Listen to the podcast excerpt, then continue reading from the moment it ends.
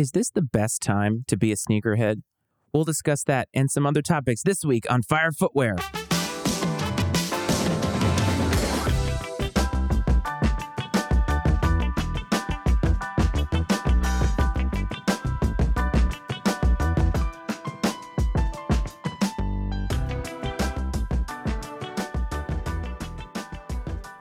What's up, everyone? Welcome back to another installment of Fire Footwear, a sneaker podcast. As always, this is your host, Matt Frates, the Iceman, Matty Ice, whatever it is that you want to call me. I am just, as always, happy that you are here and taking a little bit of time out of your Friday to listen to the show. I hope this finds everybody well. It is Friday. If your weekend is upon you, I hope that you have enjoyable plans and I hope that you have some relaxation plan. I can tell you for me that life has been very, very busy of late. You've probably noticed that my cadence for the show has been a little bit awkward and a little bit off off, that's because I have a lot going on. If you listen to any of my other work, I am the host or co host of the Iceman and Coach Sports Show, and we've been doing a lot of different things lately. So if you want to check that out, you can find the link to that wherever it is that you find your podcast or on YouTube. Just search Iceman and Coach and you'll be able to find it. We've been doing a lot of things there. And so my passions have been sort of ebbing and flowing as it relates to sneaker culture. But last time we talked, I talked about emerging brands. And I use the, the lineage of Jordan brand to sort of describe how it is that they cemented themselves as the mainstay in sneaker culture, but then also address the question that I was directly asked about where I think sneaker culture is headed. And I think that it's fascinating over the last two weeks to see where things have gone. I have hypothesized for a while that Jordans and Dunks are going to become stale at some point because there's just so many of them. There's a lot of consumers out there in the sneaker market. There are a lot of choices to be had. But at the end of the day, we've been getting the same thing over and over, rinse and repeat. And I've been listening to a lot of different content. I was listening to Sneak Disc the other day, and their last episode talked about the fact that sneakerheads cannot be wowed anymore. And I think there is a lot of validity to that because, again, the oversaturation of the market, specifically as it relates to Jordans and Dunks, has just been so high. Whenever we see a new Jordan, whenever we see a new Dunk, do we really feel wowed by it? And what would actually wow us in the end?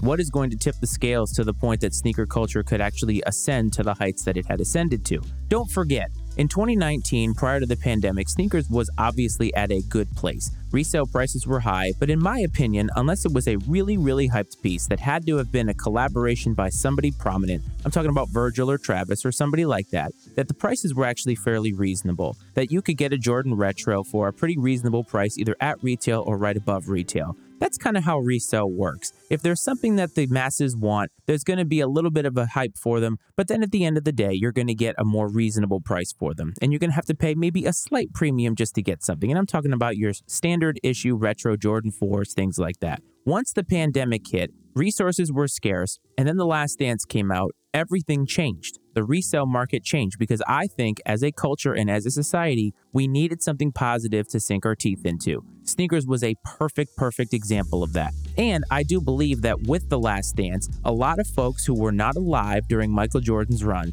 were educated on who he was. And then, of course, you cannot talk about Michael Jordan without talking about the sneakers. And in that documentary, we saw the Jordan 1, we saw the Jordan 3, and we saw the Jordan 11. So I believe that it caught up a lot of young people in the game to who Michael Jordan was, and therefore it made people feel as if they wanted to be a part of that history. And I don't even think it's a lot of people that were in the culture. I think it actually indoctrinated itself to a lot of new blood in the culture to the point that the oversaturation of people in this market made it so that the prices were just ridiculous. If you went on GOAT or StockX in 2020, you were not able to really afford anything. And if you were buying that stuff, you probably have a little bit of buyer's remorse today because I would say that a lot of those shoes are not going to stand the test of time in terms of investment. And we've talked about how to invest our money. We've talked about how to better spend our money here. So I think now in 2023, we're almost halfway through this year. I think we can all look back at that and say the market was going to come down, and maybe the market has come down.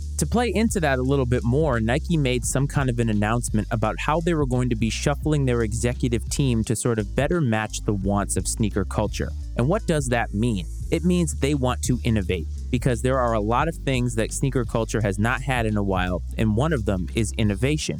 Innovation is key to the future of the brand. It is key to the future of sneaker culture and all of that kind of stuff. And without something new for us to want to buy, for us to really continue our love of sneakers, I think that the brand is going to have a hard time continuing on this trend. I do believe that sneaker culture has taken a big ebb in terms of the popularity of it. And I think that over the next year or two, we're going to see less and less of a sneaker presence out in the world. Right now, if you go on social media, and we've talked about this before, you're going to see a lot of celebrities and a lot of influencers wearing sneakers. It's still the popular thing to do. And while there are a lot of sneakers to be had, there aren't a lot of special sneakers anymore. But those people with means and those people with connections are going to wear them. Here's a good example Bronny recently graduated from high school. He's going to be going to USC to play basketball. And Complex did a thing on the fact that he wore the Phantom Black Travis Lows. Is that really a surprise to anybody? Look at who his father is. Most of us who were trying to get them, the every person who was trying to get them, weren't able to get them because there's just way too many people going for something like that. But when your father is LeBron James,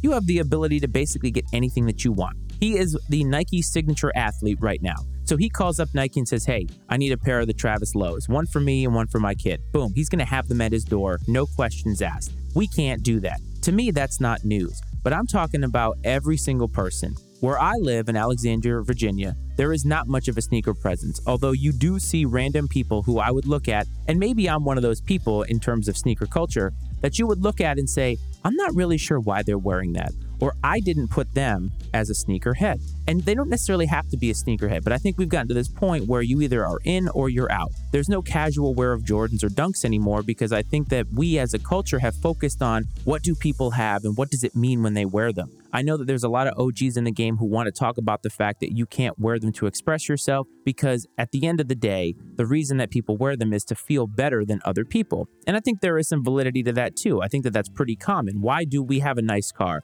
Why do we buy a nice watch? Because we want to feel somewhat better than other people who don't have what we have. It's consumerism and it's human nature. It's going to happen. But there is an expression in sneakers that I think is warranted. I do believe that expressing yourself through sneakers is something that is very, very healthy and is something that's very valid. Not everybody has a life that they feel is better than other people's. And so, what does sneakers do for them? It makes them feel a little bit more confident in their day. There's nothing wrong with that. And I think that we're going to get back to a sense where sneakers are actually a loved item. I think that right now the love for sneakers is twofold. I think there are obviously people who love them for what they are, and there are people who love them for what they can get them. And it doesn't necessarily mean money. Currency doesn't always have to be financial currency. Currency could be street currency. It could be currency within your friend group. It could be currency somewhere, anywhere. Something that gives you a leverage and gives you a sense of superiority to somebody else. People are still wanting that. And for some groups, sneakers are always going to be that. If you're in a group of people for whom sneakers has always been a popular thing, then that's never going to change.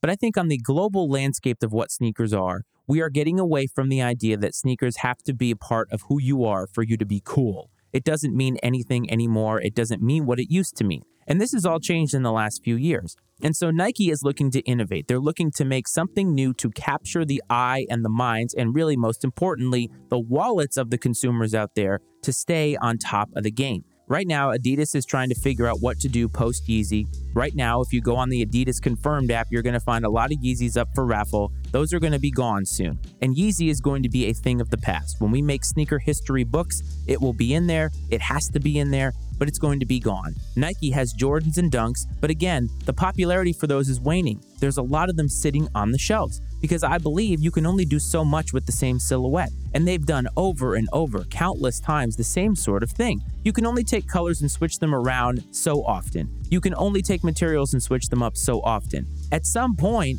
you run out of ideas and you're just retreading something that is a slight variation on something else. Something that Jordans always do is they take something that's popular and they try to make sort of a dumbed down version of it. Right now, I think there's a Jordan 4 that's coming out that looks very, very similar to the Off White 4s. They're not the Off White 4s, but hey, you know what? They look the same or they look very, very similar. So some people are going to go after them because it's an aesthetic that I like and it looks very similar to something that I can't get my hands on. I think that that is all very fascinating. I think another part to this is the fact that replica shoes or fake shoes, however it is that you designate them, has had a huge rise over the last four years. I've told you, I've been very, very honest with the fact that I buy them for myself. I even at one point was doing review videos of replicas because it really allowed me to hone my chops in content creation. I did know at the end of the day that there was no future to it, and right now, as a sneaker consumer, I have a mix of rep and retail. I'm not really ashamed to say that. You can make an opinion about me as you wish, but at the end of it all, I feel confident in who I am, and I'm very, very confident whenever I tell people, no, these are fake. It doesn't bother me in the least if somebody judges that. It doesn't bother me in the least just to say that out loud. There are a lot of people who don't want to say that out loud. They want people to think that they have the real thing. And I have some hype pieces in my collection, but I will tell you this thing. I do not wear those hype pieces in places that I feel you should be respectful of sneaker culture. I will never wear a fake pair of shoes to a sneaker convention. I will never wear a fake pair of shoes to something that has a legitimacy in the sneaker world. Something where you need to respect the game, respect the people that have been in the game. For my own personal use, I think it doesn't matter. However, you want to spend your money, however, you want to get shoes that you can't get your hands on, some of them they're not going to make anymore, so it's going to be impossible for you to get them and wear them unless you're going to collect them. But then, of course, you're not going to wear them. And so I think the rise of replica sneakers has made Nike think a little bit differently. They're obviously not selling all the Jordans and Dunks that they want. Obviously, other silhouettes that have been historically popular are not doing as well. I'm looking at you Air Maxes, which, by the way, for me is a great thing. My wife and I have been cleaning up in the Air Max department, and I think that I have been sleeping on Air Maxes for a long time. And I'm righting that wrong by buying a lot of them. Those big bubble ones, oh my goodness, I love those shoes. They go with just about everything. They pop when they're on your feet, and they're actually comfortable. My wife and I both have a pair now. We are set.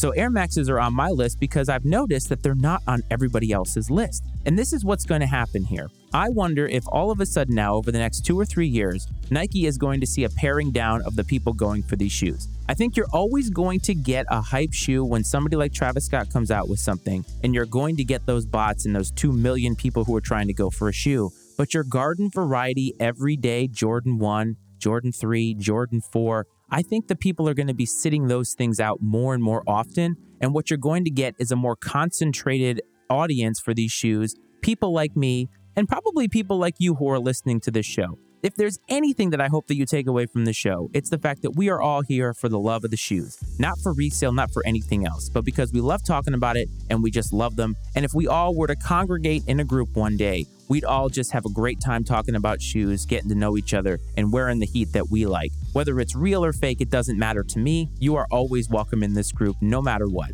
And so Nike is trying to innovate. But what are they going to do to innovate? That's really the important question. You can mix up executives, you can change things up in house in terms of your business model, but what are you going to provide sneakerheads that is going to change the game? Nike has tried to do that, Adidas has tried to do that, and they've both failed in that regard and they have both fallen back on something that they feel is their bread and butter Jordans, Dunks, Yeezys. Those things are just always going to sell, but they're not going to sell at the volume that Nike and Adidas need to keep them and buoy them for decades to come. They're going to need to do something else. At some point, the allure of Michael Jordan is going to fade. And at some point, people in society are going to get away from sneakers as something that is valuable and get on to something else. And so Nike is going to have to figure out how to navigate these seas without all of those people, those bandwagon people jumping in. I'm not sure they're going to be able to do that. And when somebody from WearTesters talks about this is the best time to be a sneakerhead,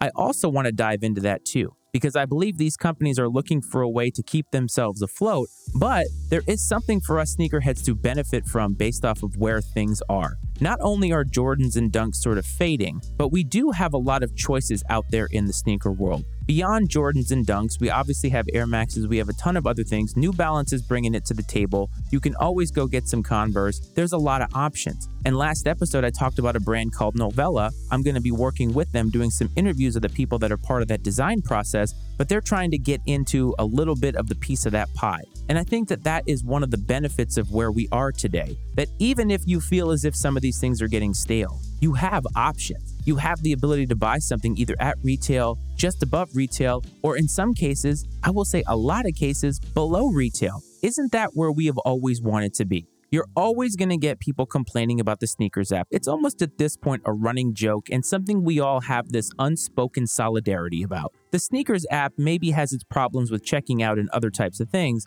but at the end of it all, it's really the volume of people going for shoes. And if you are putting all your eggs in one basket, you're never going to be able to get the shoes you want on SNKRS because the algorithm is just not in your favor based off of how many people are trying to go after it. And so groups like Sole Savy and other groups like that have tried to traffic in that and give you information to help you find out better ways or more ways that are in your toolbox in order to get sneakers. But the point is is you have choices. And I think that there are a lot of brands, it doesn't have to be Nike, but a lot of brands are trying to think, what do sneakerheads want? What is going to capture the eye of sneaker culture? And I think for the last four years or so, they haven't been in that mindset. The mindset has just been keep putting out Jordans, keep putting out Dunks, keep putting out Yeezys, and people are going to buy them. And now we, the consumer, are speaking with our money. We are telling them that what they are doing is not good enough. We're not going to stand for QC issues. We're not going to stand for stale colorways. We're not going to stand for you not giving us something else, listening to what we want. And I think if Nike were to go into social media, go on Twitter, go on Instagram, look at some of the comments that are part of the shoes that they are putting out, they're going to find a lot of the direction that they can find. And for us as sneakerheads, that's a great thing. For the brands, these big, big brands who make billions of dollars, to actually listen to us, the every person, that's a great place to be and it makes you feel just a little bit a part of the future. And that's one of the things I love about where we are today. So, objectively, is it the best time to be a sneakerhead? I'm not sure. I guess it depends on your perspective. Are you somebody who likes having these options like me and I'm filling out my collection with silhouettes and colorways that people are sleeping on? Or are you somebody that just loves all the hype, loves Jordans, and wants what is just unattainable at this point? I'm not really sure, but I do know something is that at some point in time, we're all going to be benefiting from this model. And if the companies are listening to us, that is a great, great thing.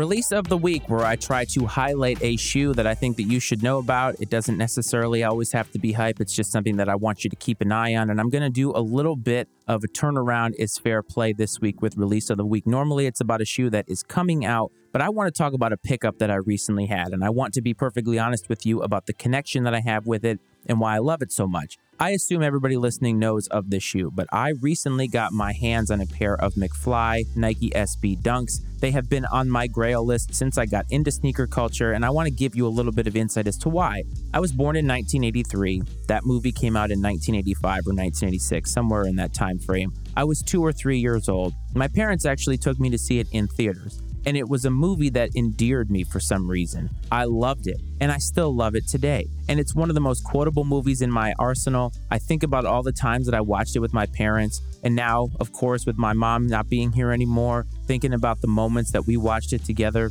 the bonding that we had through that movie, those dunks speak to me. And I ended up buying a replica pair because I just was not able to find an affordable option out in the retail market. But honestly, it's not about having the real thing it's just about having it for me. And as soon as I got the package in, and I'd been waiting for this for a long time because they really hadn't been repped at all.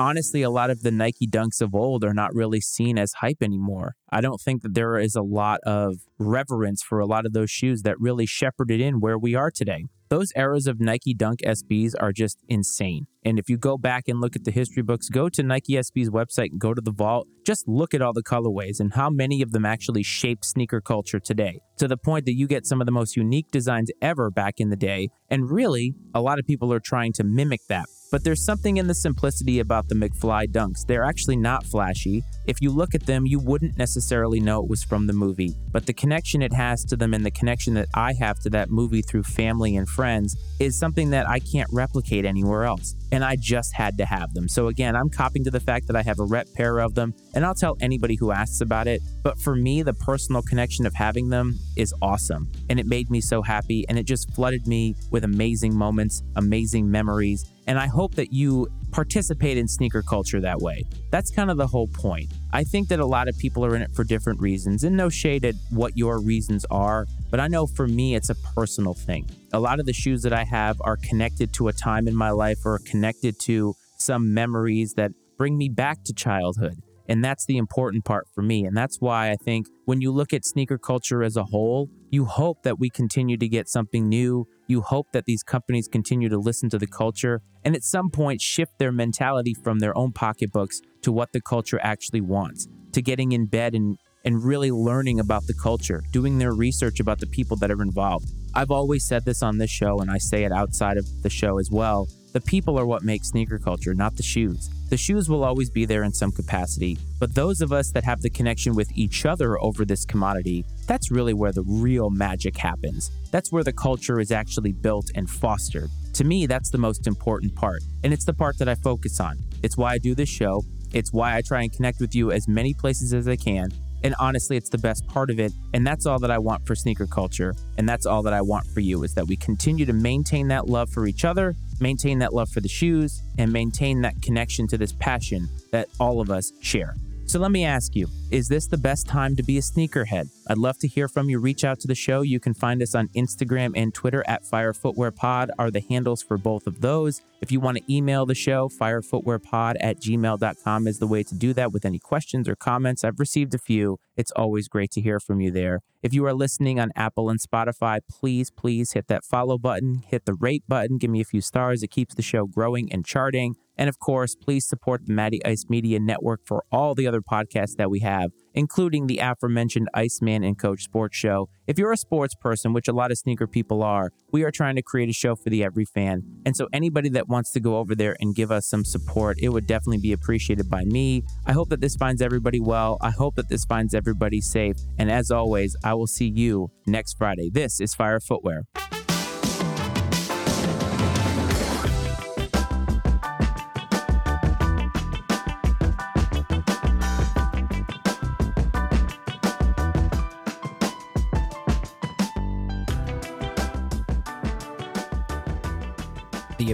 And viewpoints expressed on Fire Footwear are those of Matt Frates and his guest, and not necessarily those of the Matty Ice Media Network.